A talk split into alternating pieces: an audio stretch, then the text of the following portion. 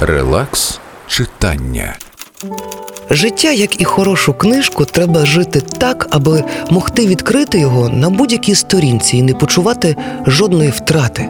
Щоб не треба було вертатися назад, і щоб навіть якщо й хочеться забігти наперед, знайти в собі силу, а в моменті вартість, аби залишитися там, де ти є, і просунутися тоді, коли воно треба. Ірена Карпа, супермаркет самотності.